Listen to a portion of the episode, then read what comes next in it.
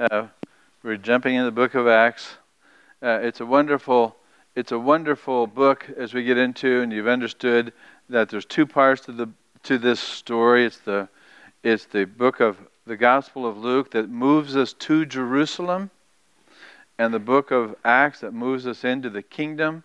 And as we go into this story, um, you realize there's a whole lot going on and I'm concerned that as we read this, that we will read it in a way that's, I don't want you to read it in a way that you will miss the deeper meaning.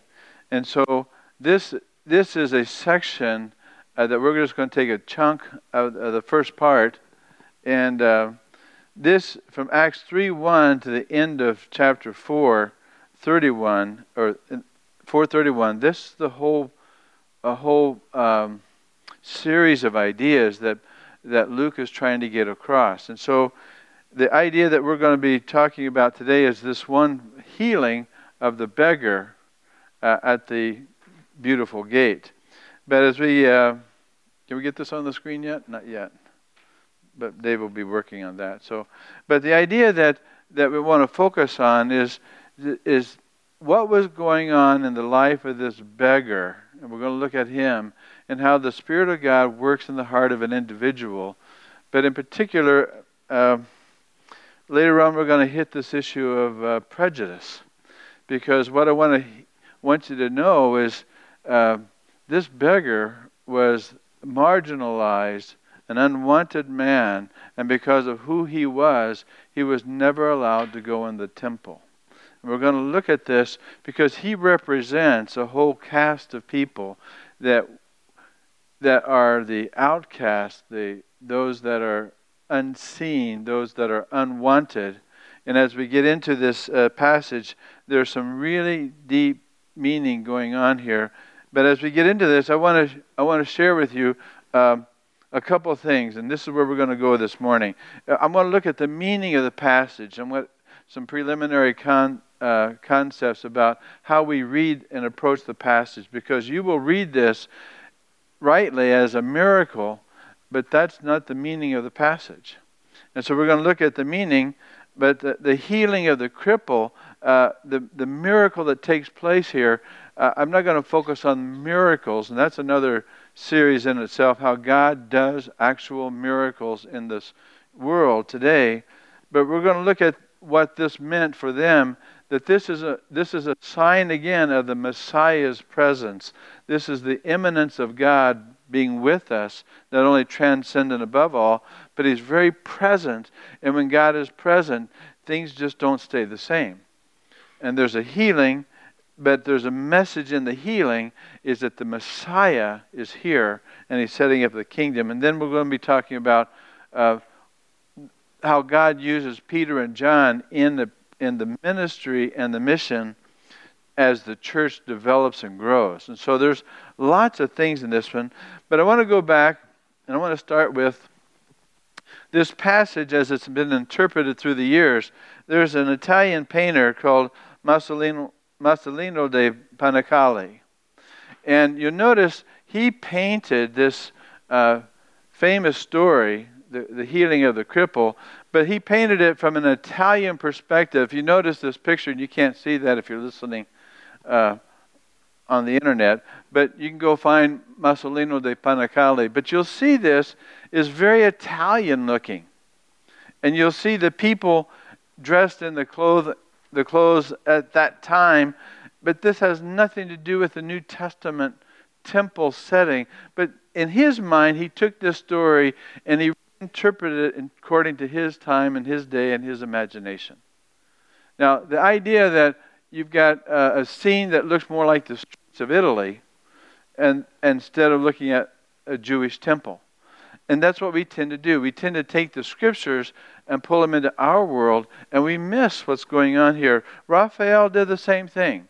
And the tapestry there in the Saint, uh, in the Sistine Chapel, you'll see the, the pillars and you'll see these little uh, angels or cherubim or whatever else is around. But there's, a, there's an embellishment of this picture. And the idea is that you will see things that aren't there, but that are read into the passage. And therefore, it's the same problem that we have as we go into this passage. We will also read the scriptures with our glasses in our day, and we read into the scriptures that which isn't there. So I want to just preliminarily give you some ideas about reading the scriptures, because I think I think once you begin to see how you read or how we read as Americans in the 21st century, uh, we, we're not going to get what God is doing. And so here's a couple of things. Jesus, even in that day, had to deal with people who didn't see Jesus. And they didn't have the same view that Christ is. And so Jesus would, would say uh, to the Jews at that point, Why is it that my language is not clear to you? My, my message? Because you are unable to hear what I say. It's not that the message is unclear, but the ability to hear the message or see the message, there's something wrong in the reception in the reception that misses the whole meaning. And so the New English Bible says, Why do you not understand my language? It's because my revelation is beyond your grasp. If we don't understand because we can't understand, it's beyond us. It means that we need some help, and we have that help through the promise of the Holy Spirit. We know that as we get into the uh, into the into the book. Now Jerome had this quote: "Let us under, let us understand uh, the Holy Writ."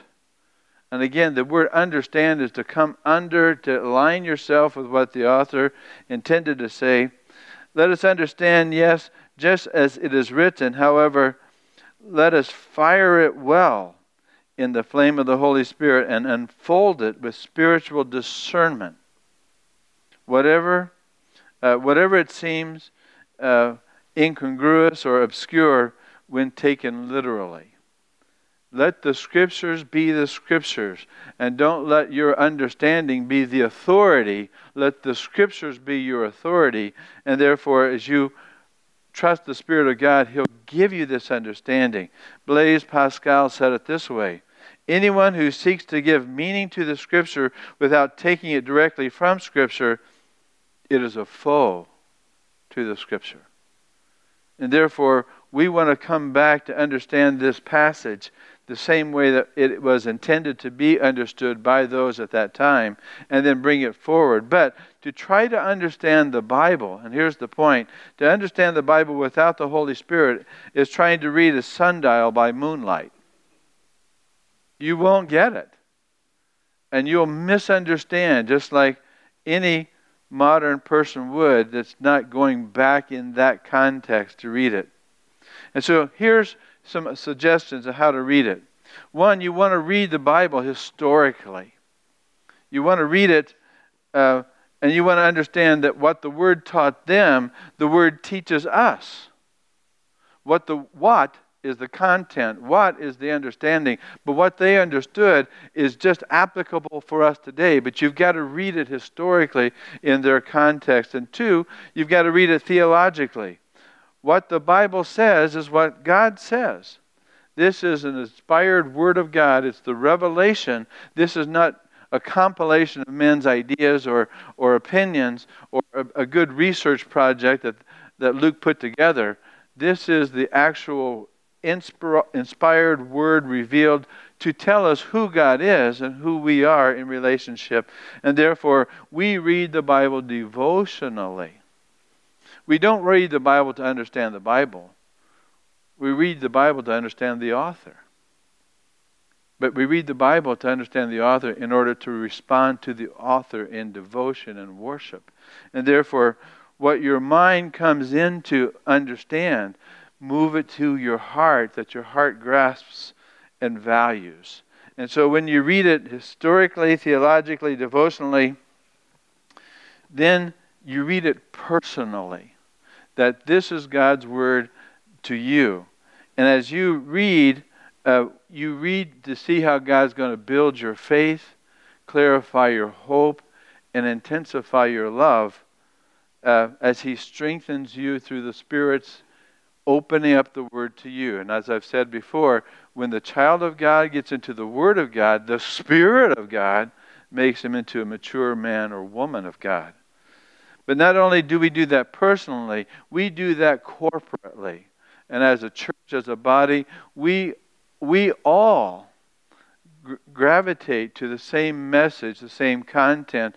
And our unity is not because we like each other or we agree on the same thing. Our unity is the fact that we're all tied to Jesus Christ.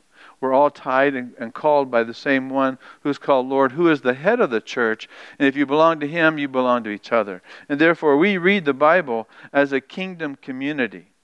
And as a kingdom community, reading the same book with the same spirit, we're on the same page. And therefore, there's a confidence that's built in those who know the Bible because we are covenant partners with the Holy Spirit. You are, I am, you have been baptized in Christ, you've been sealed with the Spirit, and the Spirit is the one who authors the book, and that author is going to tell you about Jesus Christ. And that's yours and that's mine, and we share that. He wrote the book, and He is a covenant partner. And He will help us understand. He will bring to remembrance those things we don't know and help us clarify through questions, through fellowship, through preaching, whatever. And therefore, as we go into this passage, I want to give you a, a, something that helped me from a book from Dr. Haddon Robinson. He was the uh, at one time the president of Denver Seminary. He was the homiletics preacher at, at Dallas, and his book on expositional preaching, and he's known for this uh, with this one sentence What's the big idea? What's the big idea? and so when you read the passage, whatever passage it is, he hones in on one theme and he says, What's the big idea here? There can be several sub themes, but Haddon Robinson's always one to focus because he's a clear thinker, and you've got to get the big idea. And how do you get the big idea? Is when you listen to the Spirit of God in community to make sure that we're all aligned with the big idea. In general, what the big idea that's happening in, in the overall story of Acts is that in general, Jesus Christ has purchased our salvation on the cross. Through the Gospels, we see that in Luke, Mark, Matthew, and John.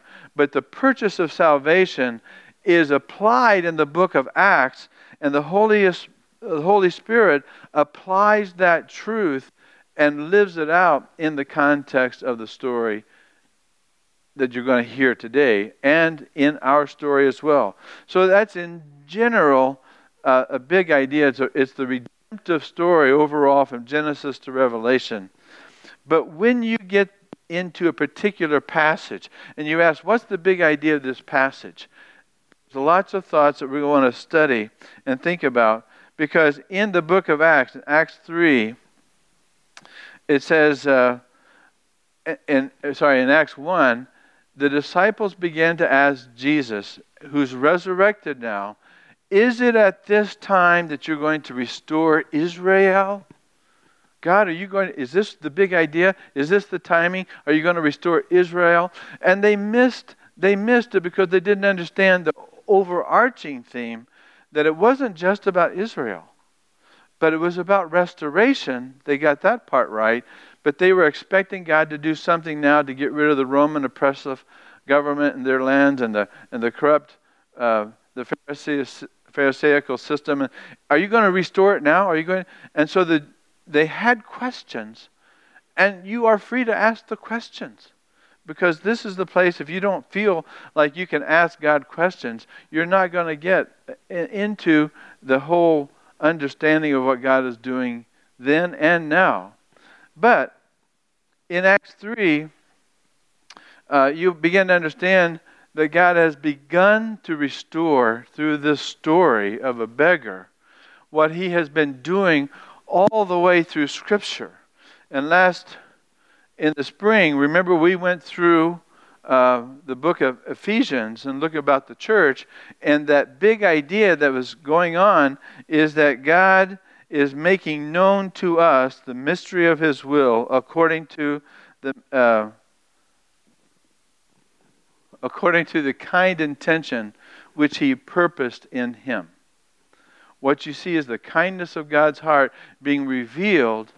He's manifesting that with a view to an administration suitable to the fullness of, all, of the times. That is the summing up of all things in Christ. Remember that? And that we're going to see things in heaven and earth being restored. And so, just by way of review, remember Ephesians chapter 1 through 6 had this theme God is integrating and bringing heaven and earth together. He's making it a solid, uh, restorative cosmos where God is at work bringing heaven and earth and everything in heaven and earth under the feet of Christ. And that He's going to incorporate us into the body of Christ, chapter 2. That we, by, by being saved and being baptized into Christ, we become an institution, the church of the kingdom of, of God's people, and we are learners to follow Christ, to be imitators of Christ, and therefore we are involved in the spiritual battle of, of going back into a fallen world in order to restore and redeem the fallen world. Now, that was the whole thing of Ephesians, but here in this passage is a little snapshot of the big picture. And what you see in this passage is a big idea, not in the universal sense, not the bird's eye view, but the worm's eye view. You're going to see God at work in a particular story. So, what is the particular big idea in this passage of Scripture, and how does it relate to the larger story? And therefore, as you read this, keep in mind these two levels of thinking, of understanding. The, we're going to focus on the particular story, but don't forget there's something else going on in the background. So, point two the miracle. This is the healing of the cripple. Now, let me suggest and ask if you took this passage out of chapter of the book of Acts in chapter 3, would it make a difference? Would it make a difference? Because there are many healings in Scripture. Jesus healed. Paul will heal. Uh, you'll see this all the way. But why is this particular passage here at this point introduced in chapter 3? Would it make a difference if we just kind of skipped it over? Well, yeah, Jesus does miracles. He healed the cripple. So what? He heals lots of things. But you've got to go back in their time to think, what did this mean? Now, let's look at this cripple guy. What do we know about the cripple? Some distinctive characteristics that we know. One about beggars in particular. We don't like beggars. We don't want to have beggars. Uh, beggars are, are, well, there's lots of things you could say about beggars. But one, this was a Jewish beggar. He probably lived in Jerusalem. There are many people came into Jerusalem during this time, but he probably lived there, maybe close by the temple. We don't know. But what we do know, he's probably Jewish because he's hang, hanging out at the temple and has been hanging out at the temple for a long, long time. He's 40 years old, we are told. And we know that this beggar uh, does not have a name. And because his name is not given, that I think is significant because it says this story is not about the beggar.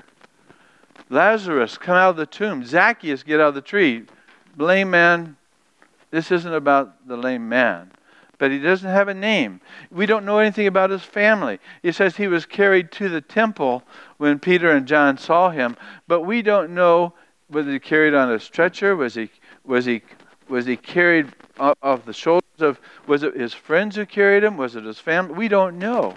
We don't know a lot of things about this, except this guy had been begging for a long period of time.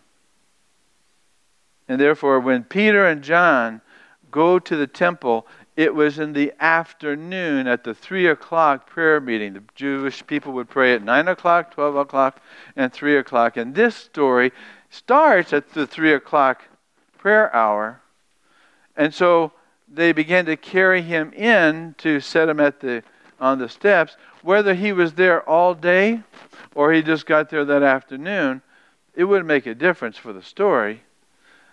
But here's what I think. As he was being carried in, Peter and John walked by, and I don't think Peter or John had any idea that this was going to happen. So spontaneously, it took place. And so as he's walking by this, this beggar who's being set down on the steps, at probably at the same time, something took place and something's happening in the story that is you can read it and then you have to read it you read behind it but as they set him down on the steps at the beautiful gate now this gate is the gate into worship at the temple uh, courts there's the, the courts of the women, but to get into that gate, this is called the beautiful gate. And there are 15 steps up into that temple. Those are the 15 Psalms of Ascent in, uh, in, in the Psalms. But he was not there in that place. He was on the outside of that temple because you couldn't let someone who is defective, uh, defective go into the temple area. It was not allowed for handicapped or crippled or people who were who were diseased. They were not allowed in the temple area because they would contaminate. And therefore, they always stood outside of the temple. Now, imagine if you were a cripple, if you were the lame man, and you saw many people going in and out of the temple. And this was Pentecost. And now people, the international people came to Jerusalem. He saw them come around. He was there for, he was 40 years old. So you know that Jesus Christ passed him, and the disciples passed him many times. He was well known because they dropped him off at the same place probably every time. He had his routine down. And they knew him, and he saw them. But this day, in particular, was the day of his salvation. Why Jesus didn't heal him before, why, why the disciples didn't address him before, but this was the timing. And therefore, when Peter and John walked up to him at that time, he was set down and he started begging. Alms, alms, just crying out, anybody want to help me? Alms. alms. He wasn't blind. He could see, but he was crying out of his need. Now, in your mind, Put yourself in the position of the beggar. What did he feel? He'd been doing this day after day.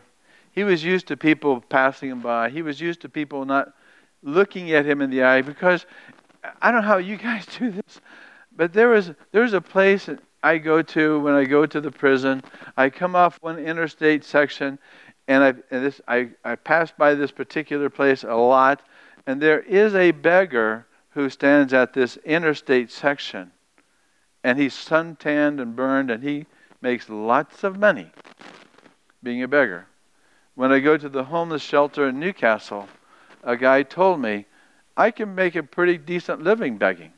Actually, last year I got $26,000 begging. If I go to Florida, it's even more because I can stand out there just beg and people will drive and they will roll down the window. And, but if you drive up to a beggar, if you make eye contact, there's going to be an expectation that you're going to, hey. And so what happens is with beggars, they don't get eye contact. People look away because they don't want to commit themselves to an expectation that you're going to give. So a lot of beggars are never seen.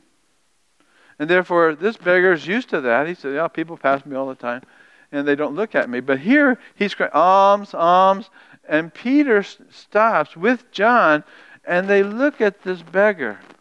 Now, the fact that they stop to look at the beggar is significant. We don't see people who are marginalized. We don't see the unseen. We don't want to see that which is uncomfortable to see. And therefore, when it gets into the ugly parts of our society, we prejudice our thinking by saying, we don't want to see those things and we don't turn. But Peter and John this day turn to him and uh, they focus their eyes on him. Now, here's, here's some other things that you want to think about the lame man. Uh, again, uh, he knew that by being at that temple spot was a good place because it's location, location, location. this is a t- place where they can come and he can get a lot of information. But the focus is not only on him. When you read this passage, think about the other people that are in the passage. How about John and Peter? Who else is there besides the lame man and Peter and John? There's somebody else there that you may not see because it's the Holy Spirit who is also there. And when you see Peter and John, uh, let me get to the next slide. The, the Peter and John uh, and the Holy Spirit are there at work, but who's not there? Who's not there in this passage? Let's see if I can get this on the screen. It's not coming in. Who's not there are other beggars. You don't hear other beggars because there's not just this one man. There are a number of beggars on those steps, but you don't see them or hear about them because they're not the focus. The other disciples are not there. Mary is not there.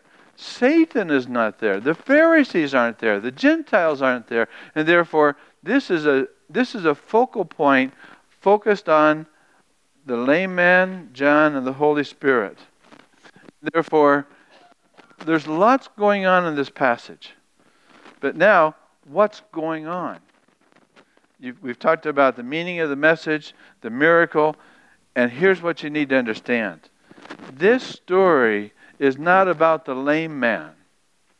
It's not about the layman. If you hear the story about the layman, you will misunderstand what's going on here. Because this is about the message that the Messiah the one who was crucified, the one who was resurrected, the one who has ascended, the one who poured out his Holy Spirit, he is actively involved in this scene. And this is called the beginning of the, the work of the Holy Spirit. The book is called the book of Acts. I would call it the book of the Holy Spirit. Acting.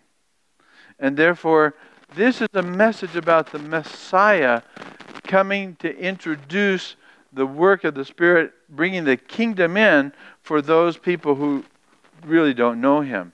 This is called the eschatology, the study of the end times. We think about that in terms of prophecy and Israel taking place, but it also means it's the study of the last things. Uh, that when Christ begins to open the church, you're in the last days when the Spirit of God comes in. And so here's the beginning of the story, and he's going to be moving the story until Jesus returns and takes us all home. But here in the book of Acts is the opening up of the work of the Spirit for the first time in the history of the Jewish people to understand something that they had heard about because the eschatology of, of this healing is significant. Now, Joetta read this passage in Isaiah 35. I want to go back and highlight this real quickly. In Isaiah 30, Isaiah 35, the prophet gives us an indication of when the Messiah comes, what he's going to do. And what he says in Isaiah 35, if you got your Bible and go back and read, this is a messianic prophecy. And the prophecy is is, is powerful because listen to this passage. Just, and I'm just going to read a, a part of it. The wilderness and the desert will be glad. The land, the, the desert, the wilderness, there's going to be a joy in the wilderness and a desert that will rejoice. And the Arabah, the dried places, will rejoice and blossom dryness, wilderness, desert, blossoms and rejoices, and, and rejoice with rejoicing and shout of joy. The glory of Lebanon will be given to it, the majesty of Carmel and Sharon. They will see the glory of the Lord. This is the prophecy, the majesty of our God. And therefore, because God is going to do something in the wilderness and the desert, encourage the exhausted and strengthen the feeble. Say to those with anxious heart, Behold, uh, take courage and fear not. Behold, your God will come with a vengeance. The recompense of God will come, and he will save you. the idea, the prophecy that when the Messiah comes, things are going to be radically changed, and therefore, he says in verse 5 the eyes of the blind will be open, and the ears of the deaf will be unstopped, and the lame, the lame will be like the deer, and the tongue of the mute will be shouting for joy. For waters will break forth in the wilderness, and streams in the Arabah, and the scorched earth will become a pool. The thirsty ground with springs of water, and the haunt of jackals its resting place. And you get the idea that when the Messiah comes, everything is going to be restored. Everything's going to be blessed. And therefore, the desert and the parched land will be glad. Why? Because God is at work.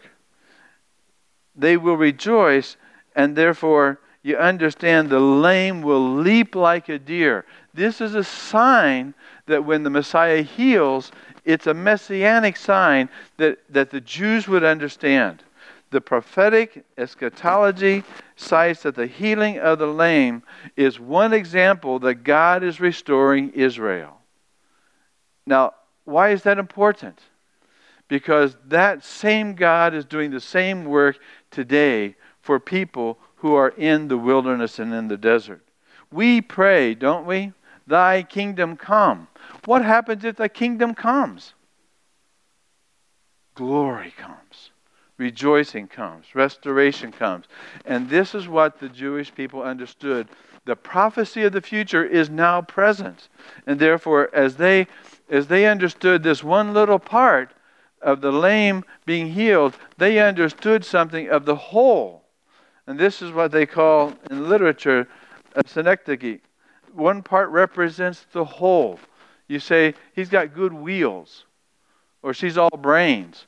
That's not that's one part representing the whole because it's not just the wheels, it represents the whole car, the brain represents the whole person. But this healing of the beggar means that this prophecy is being fulfilled. That God has broken in time to restore the wilderness, to, re, to, to, to, to flourish so that the crocuses blossom. And so God is at work. And so when he looks down to this beggar, when, when Peter looks at the beggar and he says, Look at me. Look at me. What did Peter see? What did the lame man see? What did the Holy Spirit see? What did the people see? Peter understood that the Spirit of God was opening up the kingdom, and all the power to heal this lame man was going to be taking on a strengthening in his ankles and in his feet, and for the first time in 40 years, because this man had been lame from birth, he stood up. Now, can you get a hold of this? What's it like to stand up for the first time as a 40 year old man? To never have walked and all of a sudden finding your, your thighs and your muscles strengthen and you're standing up. This is not just about the miracle of healing. This is about the fact that the Messiah will touch any blind man, any lame man, any diseased man. And this is the mark of the Messiah. This is what Peter saw when he looked at him. He didn't see the man, he saw the Messiah healing the man. We don't see it that way. We see people for as they are, but we don't see the healing because we don't see the kingdom at work. But when, when Peter saw him, he said, Look at me. Look at me. Because Peter wanted to see what was inside this man's heart. And that was all that was said. Peter didn't say you need to accept Jesus as your Savior. He didn't say you need to go to church. You need to figure this all out and get it intellectually clear so that you can have faith. No. He broke in and healed him. And that's what God does. It's not based on your response, it's based on God's working and redeeming. So when you read that passage, you've got to read it with a sense of God is at work bringing the future of the kingdom to the person to heal him so that that person would blossom and bloom just like those crocuses in the desert. That he would no longer be the beggar that he was always there, but this is the ministry. And the ministry that Peter and John began was to make beggars brothers. He who had been on the outside of the temple was healed, and what the first thing he did was Peter took him by the arm and they walked into the temple together. That which was marginalized was made part of the family. That was which was rejected now found acceptance for the first time because he could go into worship with the brothers because the prejudice, the, the, the rejection was gone. And the ministry is to making beggars brothers. He didn't have anything to offer. He walked in with dirty clothes. He didn't go home and change and take a bath because he didn't need to, because when he went into the temple, he had righteous robes. Not his, but of Christ. And he was covered there and accepted there. Because of the cross, that lame man can walk, worship, and start all over. Because of the cross, every man can walk and worship and start all over. What do Peter and John see? They don't see the man, they see the Messiah. This is God at work. This is God at work. If you read this passage and you don't get to that part, this is God at work. You'll miss the passage. And therefore, we, like Masolino, can take this passage and reinterpret it to what we think, but we'll miss it. What we need to understand as you get into this passage, what else did Paul Peter say about this? Because there's something about this healing it's not about the healing, it's not about the man, it's about what was happening in the whole community. That was a message that the Messiah is starting to move out in the book of Acts. And therefore, the call, the call to repent, the call to be changed. You know, this beggar, get this picture. The next day he walk, wakes up. The next day he wakes up, whether he's married or at home or on homeless, we don't know. But the next day he wakes up and now he can walk. He can walk. So what are you going to do today? Well, I'm going to go back down to the temple and beg. Wait a minute, I can't beg anymore. I, I don't have any. I, I'm not. I'm no longer a beggar. Uh, and God had disturbed that whole identity for 40 years. I, I, what are you going to do now? Well, I don't, I, I, I don't know. I, I, and he's dumbfounded, he's lost again because he's been introduced to a whole new way of living that his whole identity as a beggar has been destroyed. The old things pass away. Well, you have to find some work. I don't know how to work. Yeah, you, you have to find, you can't beg anymore. Well, I did pretty good begging, but I can't. And so he's introduced a whole new thinking for this person who's a beggar as he does for you and me. Sometimes when you become a Christian, you are more disturbed by the new things you'll have to learn because you have to give up the comfort of the old things. And Christ salvation means you leave the death, you leave the darkness, you leave the world, and you start to learn. And for that reason, this beggar brother now needs to be a disciple and come into the community that loves beggars and no longer sees them as they were, but sees them as who God has made them to be. There's a whole lot more to this story. But here's the point Jesus Christ is out to restore every man. He's integrating heaven and earth. And if there's something that's blocking you from walking with Christ, He will heal it. If there's something that you need, He will do it.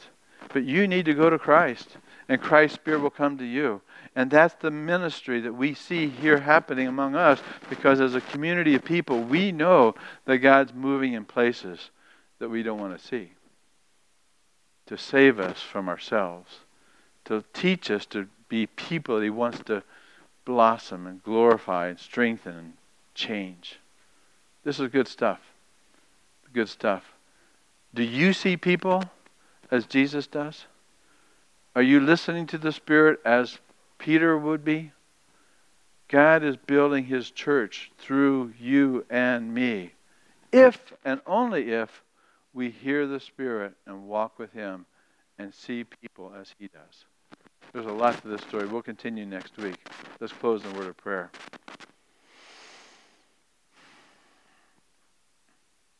Father, your ways are not our ways.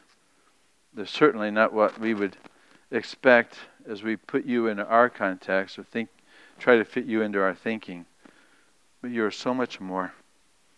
and your kindness that reached out to that no name lame guy, brought him into the body of Christ to love him and restore him. You save us on the cross, and you save us from ourselves, and you lead us into a suffering world where the prejudice is taken care of, the guilt and the shame is taken care of, because you restore our soul. Father, I pray at the beautiful gate you would make your people beautiful, and that the glory of God would be manifested in all of our lives. Now, Father, give us your eyes to see people as you do. And we just thank you that you will do that and help us do the ministry that you've called us to. And we ask for your glory and we ask for our growth in Jesus' name. Amen.